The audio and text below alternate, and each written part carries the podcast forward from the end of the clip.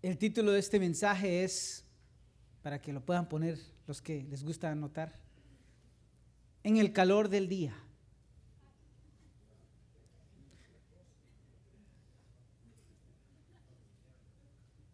Yo ya había olvidado lo que era sentir el calorcito sanpedrano. Y el Señor en su infinita misericordia, cuando recién llegamos, ¿Cuántos recuerdan cómo estuvo la Semana Mayor? Semana Santa. Hasta, hasta, hasta, hasta brisa había. Y cuando yo estaba aquí, Señor, si así va a estar la cosa, gracias, Padre. Pero hace como dos semanas, dos semanas y media, el Señor me dijo, solo quiero recordarte que este es el calorcito sanpedrano. Ah, sí, Señor, ya ahorita, ahorita sí recuerdo cómo es, cómo es la cosa. ¿Y cuántos de ustedes han estado gozando estos calores estos dos, estas dos semanas y media? No miro, ah, no miro muchas manos. Ah, el hermano Ramón, ajá, ok, es el único. Pero seamos honestos. Seamos honestos. Por mucho que tú me digas,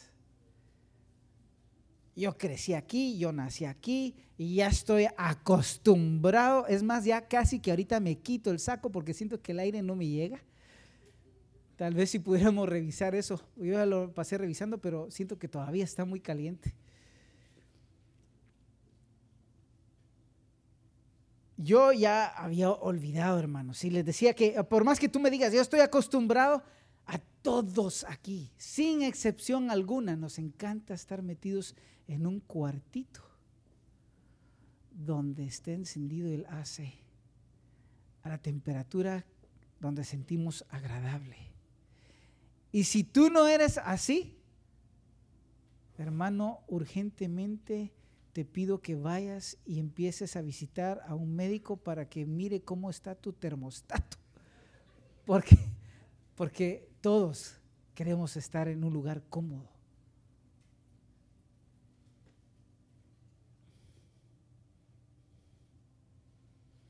Fácilmente las temperaturas han estado llegando entre 33, 38 grados y, en la sombra. Ah, y pensando en esto, el Señor trajo a mi memoria este pasaje. Así que acompáñenme a Génesis capítulo 18.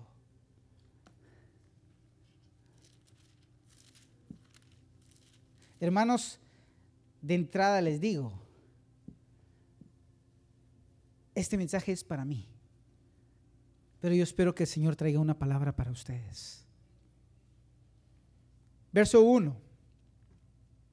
Después le apareció Jehová en el encinar de Mambre, estando él sentado a la puerta de su tienda en el calor del día.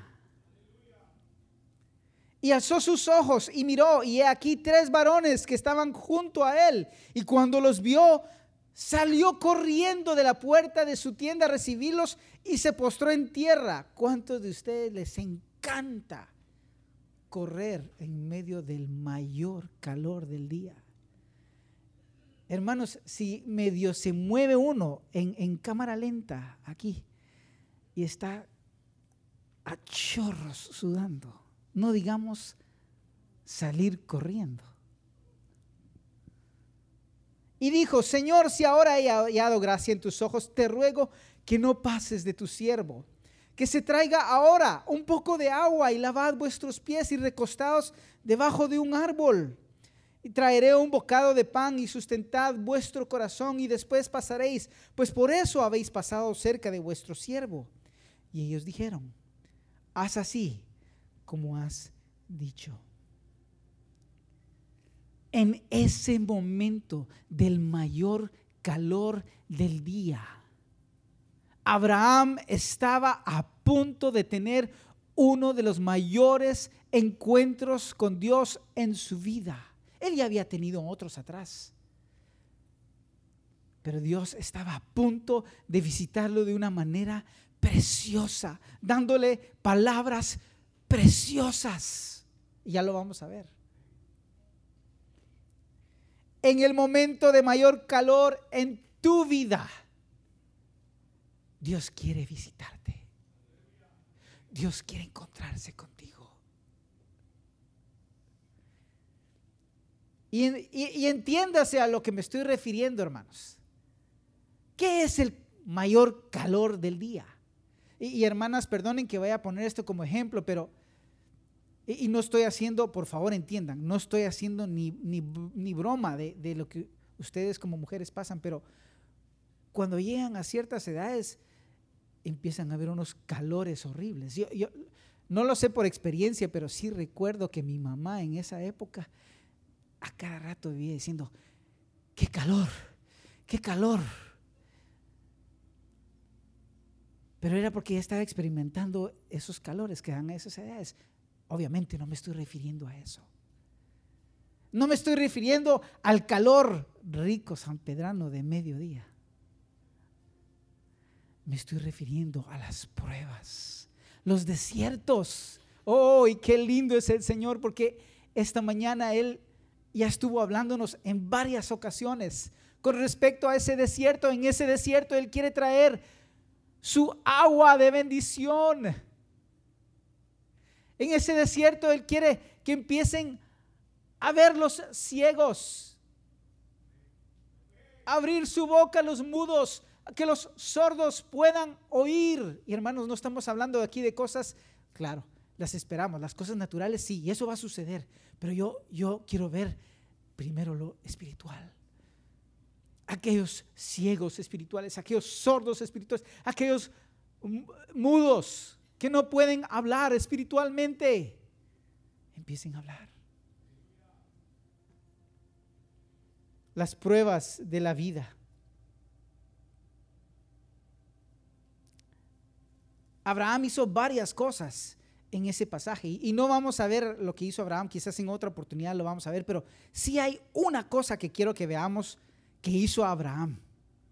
Y como les digo, tal vez en otra ocasión veamos las demás. Pero esto, esto me encantó, hermanos. Cuando, cuando lo vi, yo, yo no le había puesto mucha atención, lo, he leído varias veces. Y estoy seguro que tú también.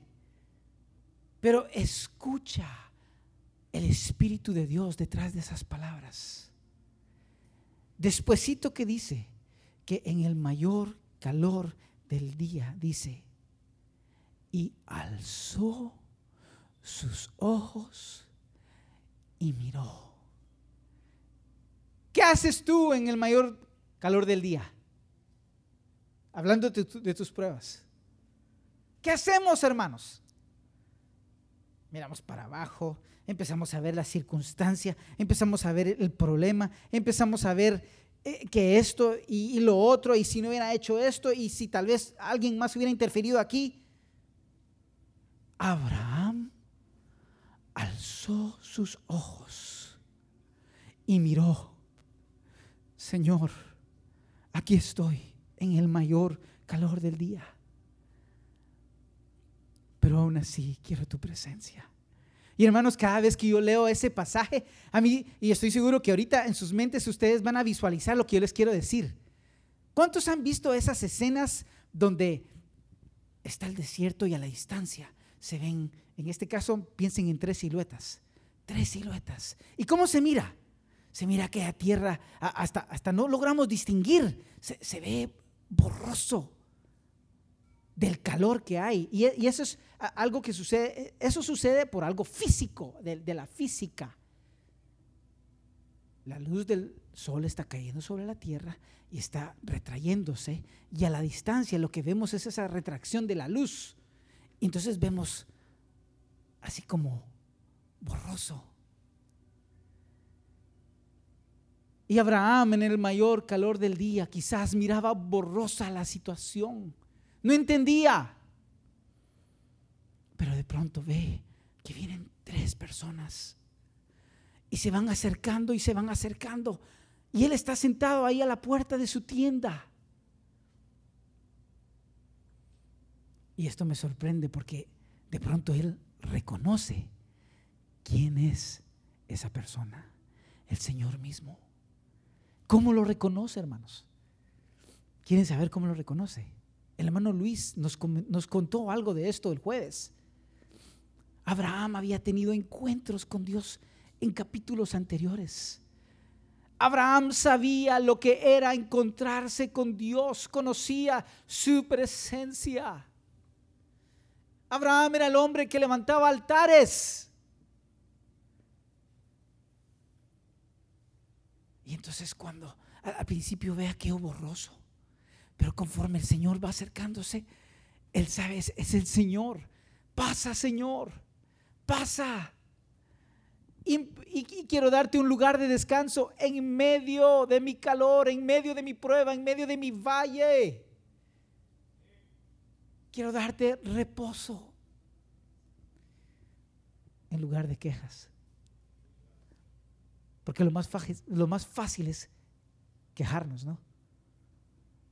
Ay, es que esto, ay, es que ese jefe, ay, es que mis papás, ay, es que el pastor siempre molestando. Ay, es que la pastora siempre me dice que debo de vestirme de tal forma. Ay, es que poniendo los ojos en las circunstancias. Qué lindo, hermanos. Abraham alzó sus ojos y vio al cielo y en eso va reconociendo quién es el que viene.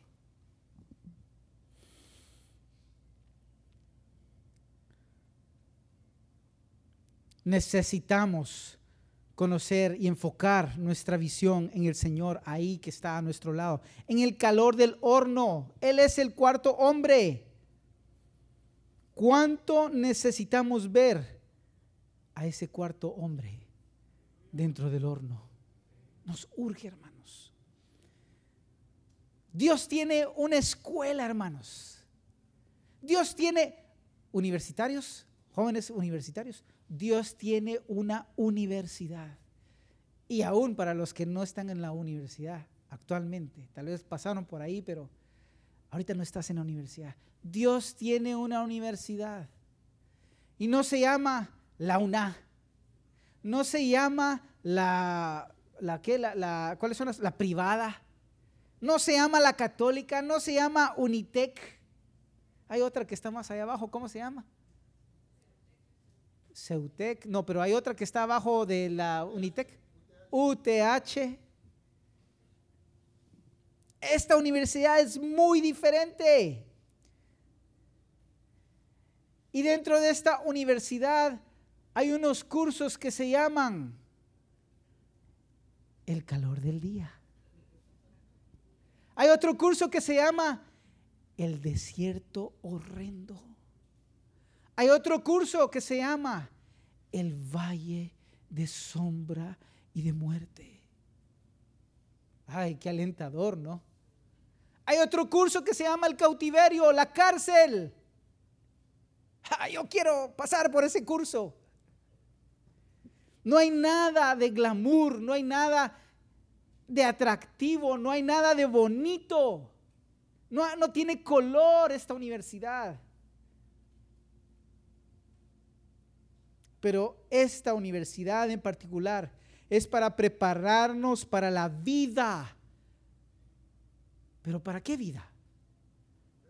Para la vida en Él y para Él, la vida eterna. No para nosotros mismos, porque, perdonen jóvenes universitarios, la universidad a la cual tú estás siguiendo ahorita es para prepararte para tu vida, para ti mismo.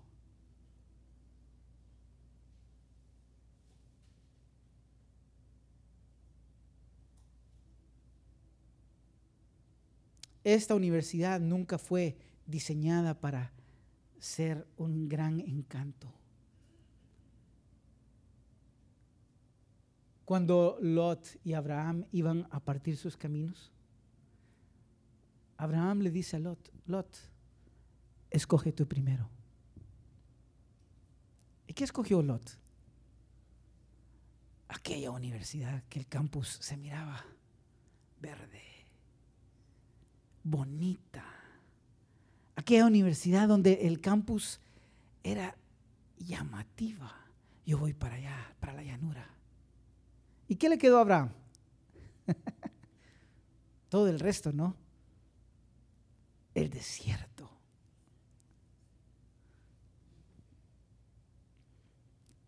El desierto es un lugar de desolación, lleno de piedras, lleno de terracería, lleno de un calor sofocante. Algunos pasan algunas, algunos pocos días en ese desierto. Y hoy el Señor nos habló de eso. ¿Cuál es tu actitud en el desierto? Porque Él quiere sacarnos del desierto rápidamente. Algunos otros pasarán algunas semanas en el desierto, en ese curso intensivo. ¿Quieren saber cuántos años pasó Moisés en ese curso? ¿Cuántos años, hermano Ramón? No, 40 años. Escucharon, hermanos, quiero volvérselos a repetir. 40 años siendo entrenado en el curso del desierto. Alguien diría, ala, es que le costaba un poquito a Moisés. no entendía, no agarraba concepto. Dios necesitó de 40 años para que él aprendiera en ese desierto. Esta planta puedes, puedes comer, esta no se come.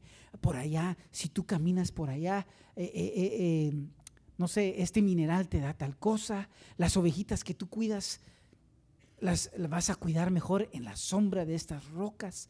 Y él fue aprendiendo. Cada detallito, cada rinconcito de ese desierto porque Dios quería entrenarlo.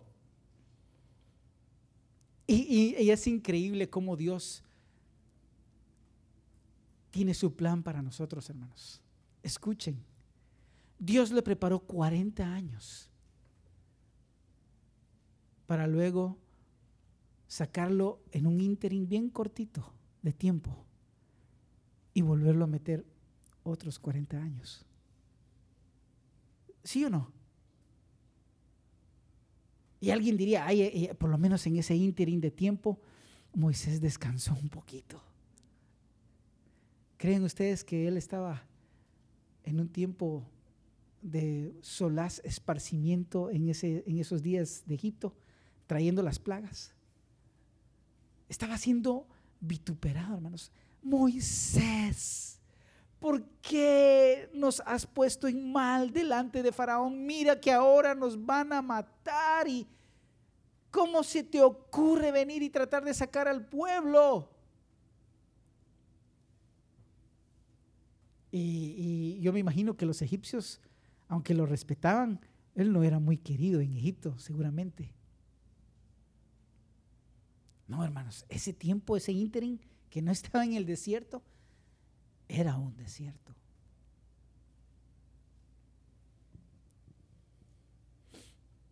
El desierto tiene varias caras.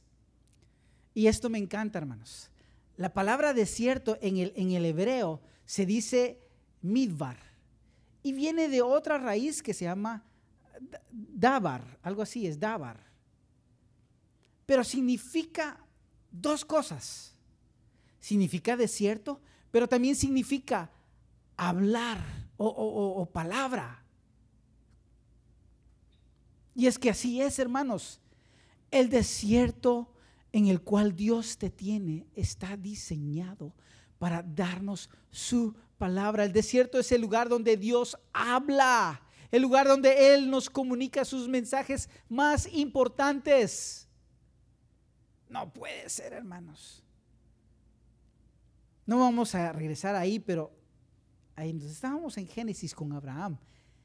Despuésito de lo que leemos, Abraham sale corriendo de su tienda a traer una, una, pequeña vaca eh, eh, cuajada, no, queso, agua. Eh, le dice a, a, Sara, prepara estos panes en el rescoldo. ¿Se recuerdan? Y él va y se lo entrega al Señor. Y él está parado ahí esperando. Y el Señor le dice, ¿dónde está Sara, tu mujer? Eh, aquí atrás, en la tienda. Quiero decirte, Abraham, que conforme al tiempo de la vida, yo voy a volver a visitarte y tú vas a tener un hijo a través de Sara. Qué palabra, hermanos. El hijo de promesa va a salir del, y no importa Abraham, porque yo sé que no eres ningún jovencito de treinta y pico de años. Era un hombre ya anciano, hermanos. Y ella también, por eso es que se ríe ella.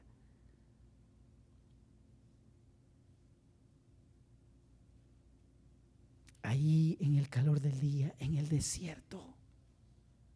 Sin el desierto es muy posible que pasemos esta vida sin oír una sola palabra del Señor para nosotros. Imagínense pasar por este mundo sin saber o conocer las palabras del Dios del universo para nuestras vidas específicamente. ¿Saben que el pueblo de Israel eso quería? Moisés, sube tú mejor y escucha las palabras de Dios. Que no oigamos sus palabras porque vamos a morir, vamos a ser traspasados. No queremos la incomodidad. Y lo que Él te diga, nos lo dices.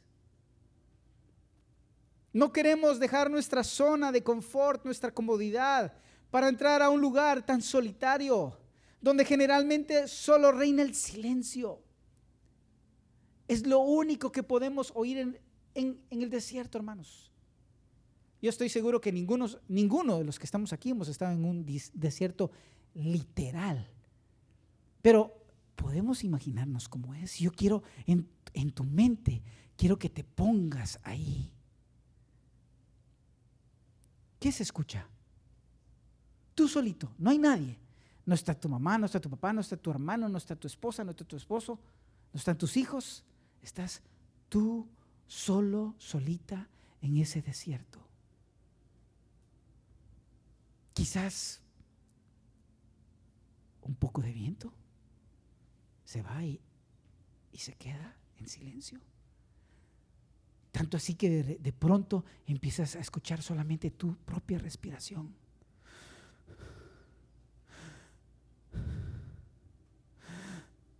¿Y ahora? ¿Qué hago aquí?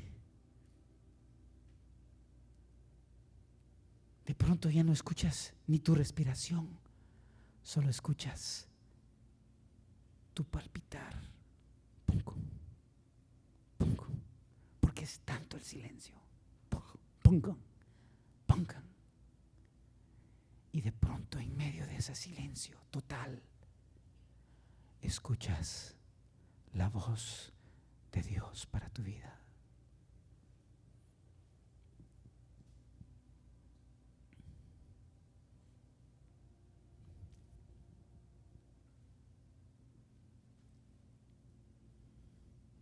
Pero nuestros desiertos no necesariamente son como un desierto natural, ¿no? Podríamos estar viviendo en los Estados Unidos de América, Gringolandia, y podrías estar viviendo en un desierto. Podrías estar viviendo, hermano Alberto, ¿cómo es que se llama ese lugar donde aquí es más frío? ¿El progreso? ¿Cómo se llama? La esperanza. Podrías estar viviendo en la esperanza y podrías estar viviendo en el desierto. Podrías vivir en San Pedro Sula y podrías estar viviendo en el desierto. El desierto tiene muchas caras. Quizás un familiar con una enfermedad terminal a quien tú tienes que estar cuidando. Quizás una condición física, personal, tuya, que no te deja funcionar como tú quisieras funcionar. Quizás tu desierto es un matrimonio que está a punto de resquebrajarse completamente o está en ese proceso. Quizás tu desierto es un hijo o una hija que está viviendo en rebeldía. Quizás otro desierto para alguien más puede ser una situación familiar difícil entre sus padres y esa persona. Hijos, quizás ese sea su desierto. Quizás sea una época económica difícil, un fracaso en tus estudios, un trabajo en el cual no te sientes contento. Quizás tu desierto sea una falta de empleo. Una injusticia donde estás siendo erróneamente culpado. Quizás tu desierto sea una, una decisión equivocada, y aquí voy a hacer hincapié en esta palabra, aparentemente, porque en Dios no hay causas secundarias. Quizás tu desierto sea una soledad literal. Quizás algunos aquí están viviendo en soledad. Y lo único que escuchan es ese silencio en sus casas. Cuando estábamos en Cupán Ruinas, yo le decía a la hermana Sarita en las noches cuando nos íbamos a dormir, ya, ya, ya acostados, ya luces apagadas, ya dispuestos a poner la cabeza sobre la, la almohada. Y pasaban unos minutos y de repente yo le decía, escucha ese silencio.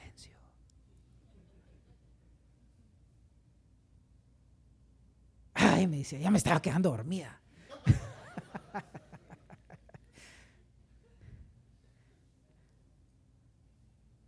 Sea cual sea tu desierto, hermano, hermana, podrías estar en medio de mucha gente y aún así sentirte solo. Podría estar lloviendo día y noche y aún así la tierra está estéril. Podrías tener flores y árboles alrededor tuyo y aún así estar en medio de desolación. Aquí en el corazón. La pregunta es, ¿sabrá Dios que estoy aquí? ¿Entiende Él lo que significa estar en medio de esta situación? Hermano, hermana, te tengo noticias. Él entiende y sabe exactamente en dónde estás porque por diseño estás ahí. ¿Escucharon? Por diseño estás ahí. Él quiere ahí, en ese lugar, lograr obtener tu atención. Él quiere captar tu atención. Pero estamos ocupados con la vista para abajo, con la vista viendo la, situación, las circunstancias, que no alzamos nuestros ojos, no alzamos la mirada. Él quiere hablarte ahí. Su universidad incluye el curso en el calor del día.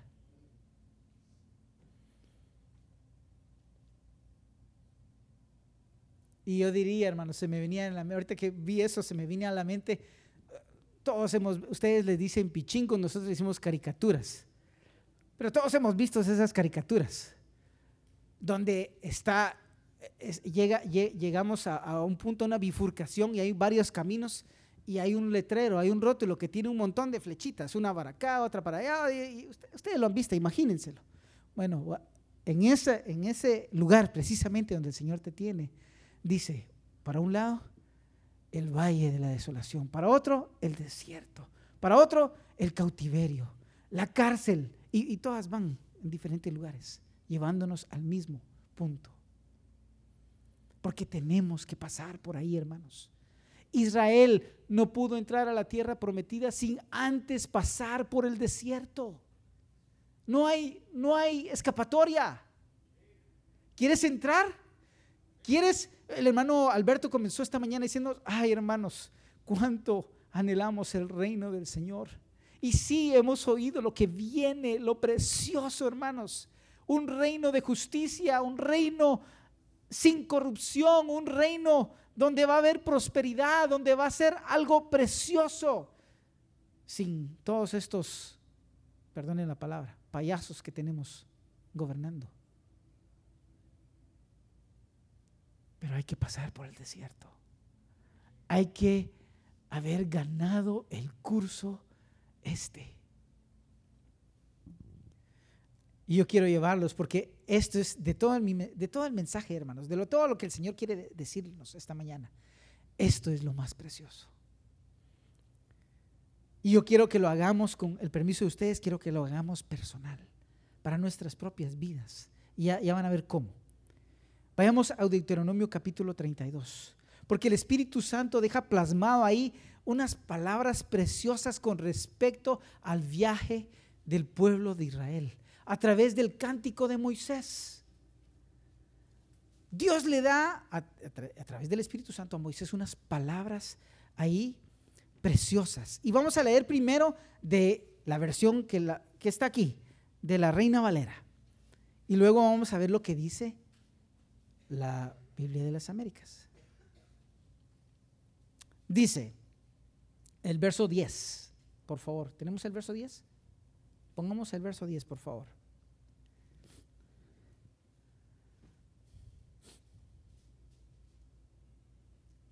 le halló en tierra de desierto y en yermo de horrible soledad. Lo trajo alrededor, lo instruyó, lo guardó como a la niña de su ojo. Lo trajo alrededor, lo trajo alrededor de qué? ¿De qué? Perdón, del monte. Ajá, eso como que diera esa idea, ¿verdad? Yo también cuando lo leí pensé un poquito en, el monte, pero quiero que veamos la versión de la Biblia de las Américas, porque esa versión tiene un, eh, eh, una traducción más del original. Y solo le hizo falta una palabra ahí, que, es la idea que da el original. No sé si está ahí la versión de las Américas y si, ah, sí, gracias hermano, ah, gracias hermano o hermano. Eh, leamos esta versión porque esta me, me encanta más. Lo encontró en tierra desierta, en la horrenda, aulladora soledad de un desierto. Yo sé que ahí no dice aulladora, pero el original sí. Lo rodeó, dándole vueltas. Lo rodeó. Cuidó de él. Lo guardó como a la niña de sus ojos. ¿Y cómo quiero hacerlo personal? Yo quiero que pongamos nuestro nombre ahí. Es, obvio que cuando ahí dice lo, ¿quién, ¿a quién se refiere? ¿Quién es lo ahí? ¿Quién es? No, ¿lo encontró? ¿Quién lo encontró? ¿Quién encontró al pueblo de Israel? Dios. Dios, lo ahí es lo encontró. Dios lo encontró. Lo rodeó, lo. Cada lo ahí se refiere a Dios. Entonces yo quiero ahora que pongamos nuestro nombre. Y vamos a poner Dios encontró a y pones tu nombre. Dios encontró a Robert en tierra desierta, en la horrenda aulladora soledad de un desierto. Rodeó a Robert, cuidó de Robert, guardó a Robert como a la niña de sus ojos. Pero ahí puede ir Edgardo, ahí puede ir Luis, Carlos, Susan, Damaris, Ana Carolina, Olga. Pon tu nombre ahí. El Señor es quien nos pone en nuestros desiertos, porque Él conoce a la precisión exacta y con la perfección necesaria el lugar de la experiencia por la cual necesitamos nosotros pasar, hermanos. Él sabe el lugar exacto en donde en el, en el silencio de nuestro desierto vamos a poder oír su voz. Dios conoce a la perfección cuál es el desierto que tú necesitas. Tu desierto no es igual al mío. Mi desierto no es igual al tuyo.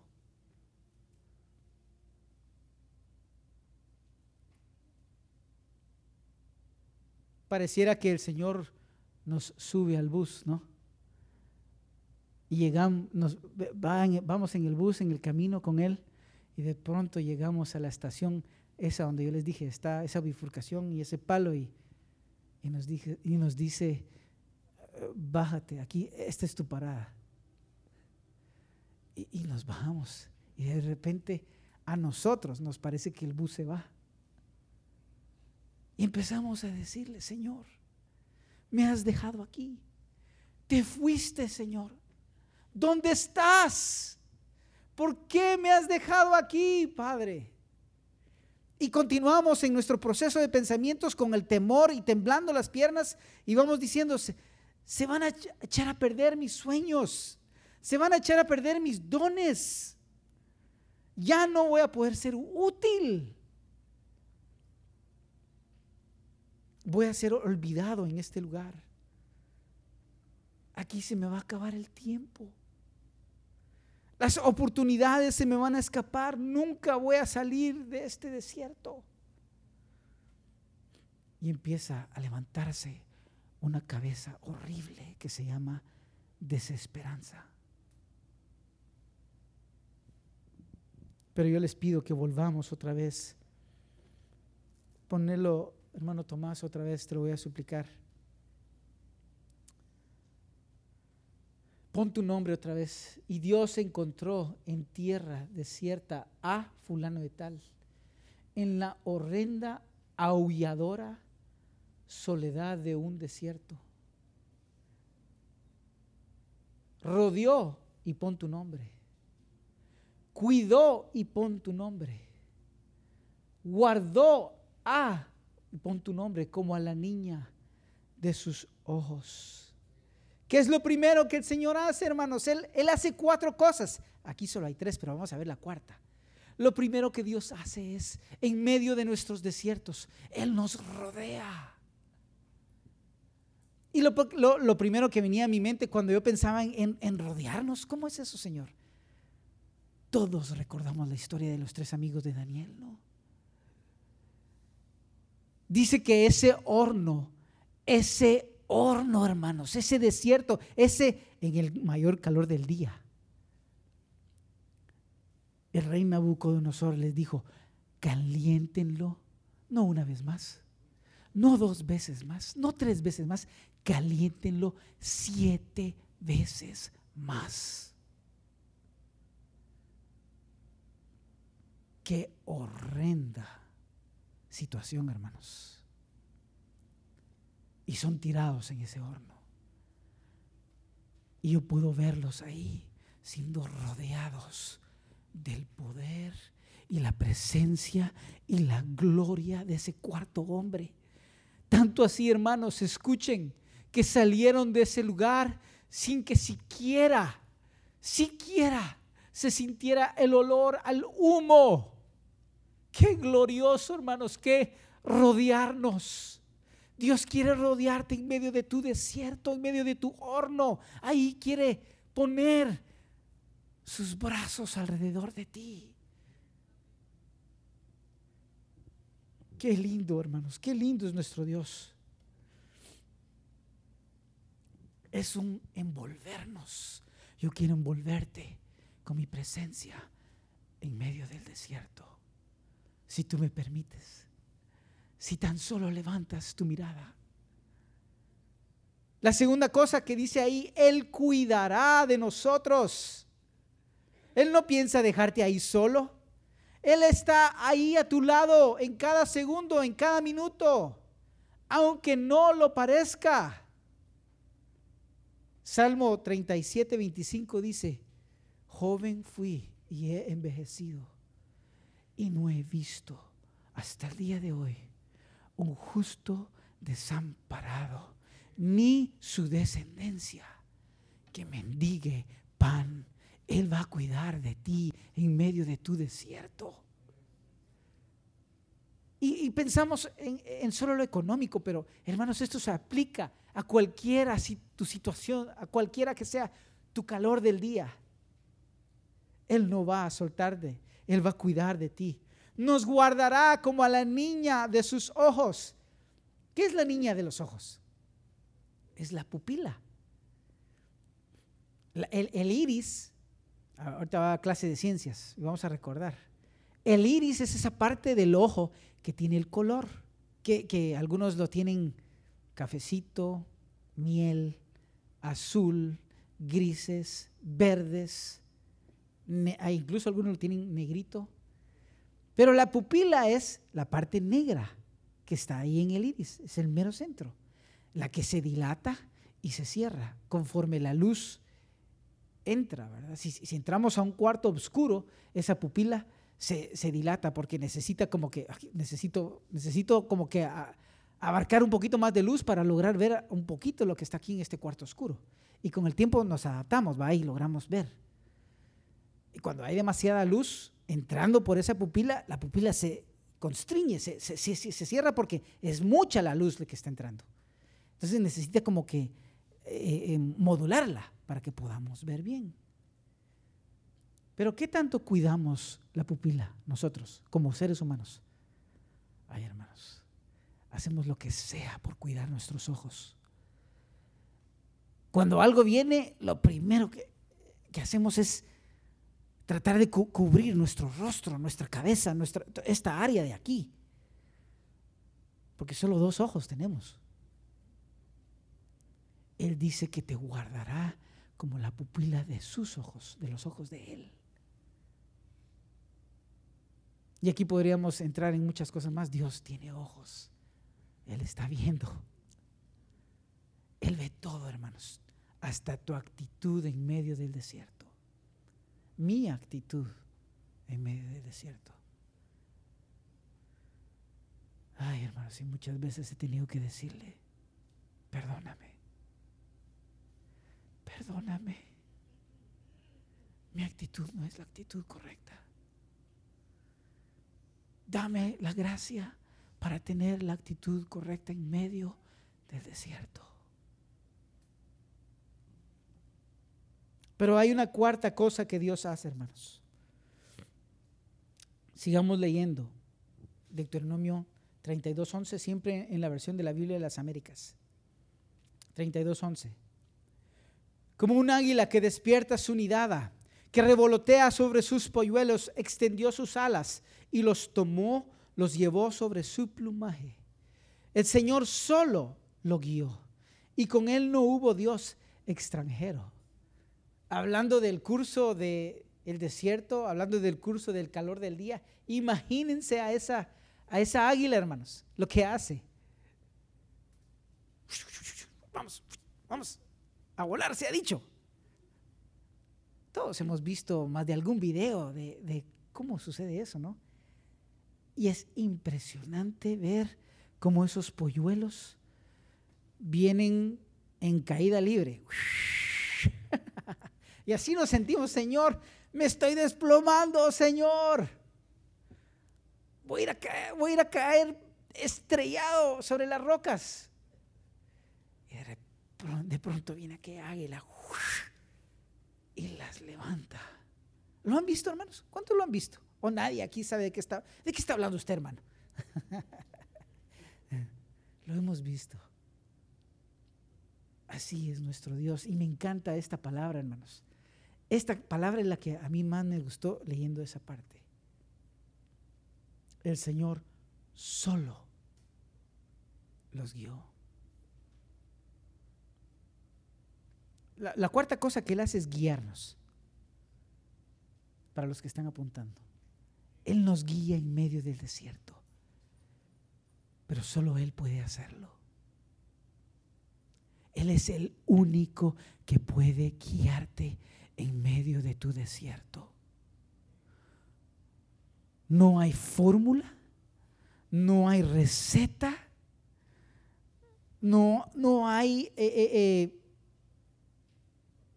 pastor, no hay padre, no hay tío, no hay primo, no hay amigos que puedan ayudarte en medio del desierto. Solo, Él solo los guió porque solo Él tiene el poder para hacerlo. Y solo Él conoce lo que tú necesitas. En el desierto no, no, hay rótulos. Es por, eh, y de neón, va. Nosotros quisiéramos que fueran de neón.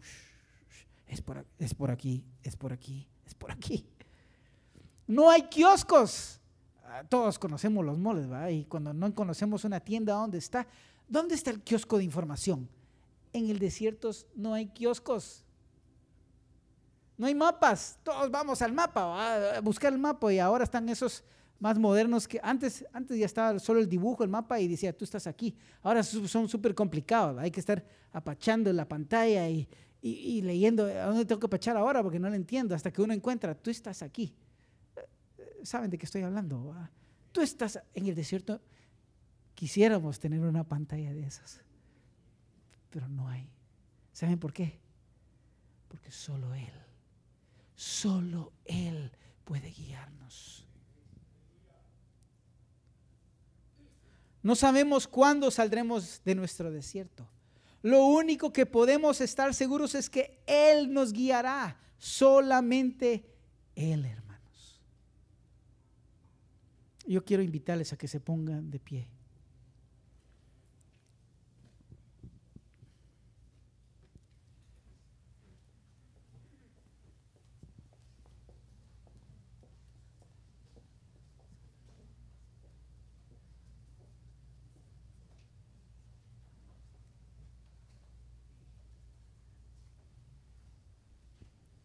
Aquí me están aclarando algo y tienen razón, hermano Ramón, sí fueron 80 años, pero yo me refería al tiempo de preparación, 40 años, esos 40 primeros años, gracias.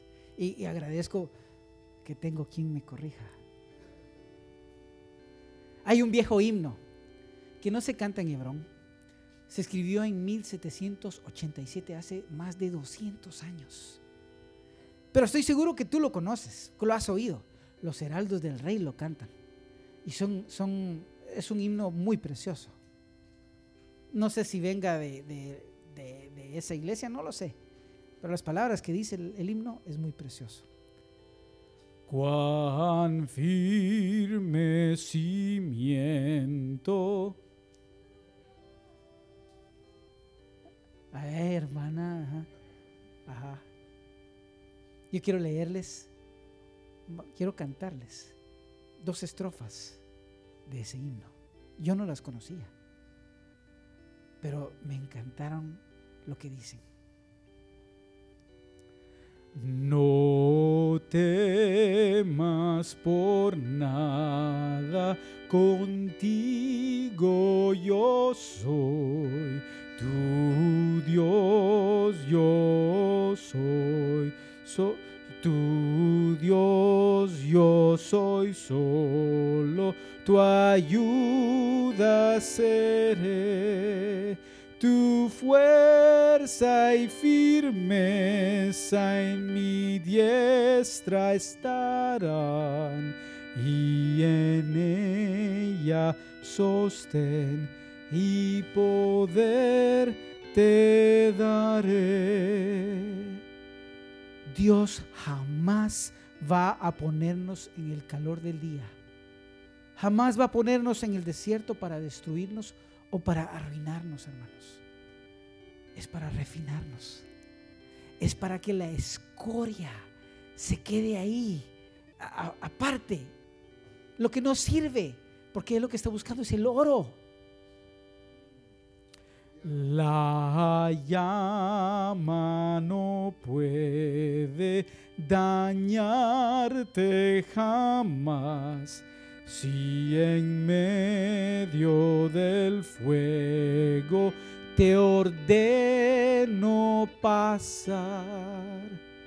El oro de tu alma más puro será pues solo la escoria se habrá de quemar. En el desierto solo la escoria será quemada, pero el oro va a permanecer. Qué esperanza para ti y para mí, hermanos. Ah, creo que este tema podríamos seguir. Y tengo otras cosas aquí, pero ahí lo voy a dejar. Yo quiero que cantemos ese coro con el que el hermano Alberto nos dejó. Tú saciarás el anhelo del corazón. Porque Dios no es un Dios injusto, hermanos. Él no está buscando no darte lo que anhelas. Sí, Él quiere darte lo que anhelas. Él quiere darte la tierra prometida. Todos queremos entrar ahí. Pero tienes que pasar por el curso del calor del día del desierto, del valle, de la cárcel, del cautiverio. Tú saciarás.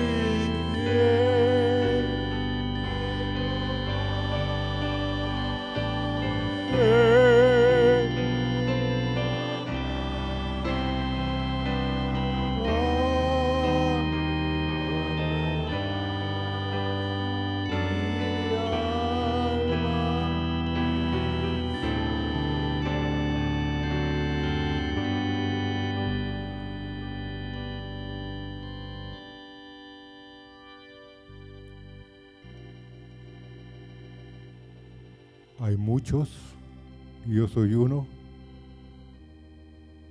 que estoy pasando por un tiempo difícil.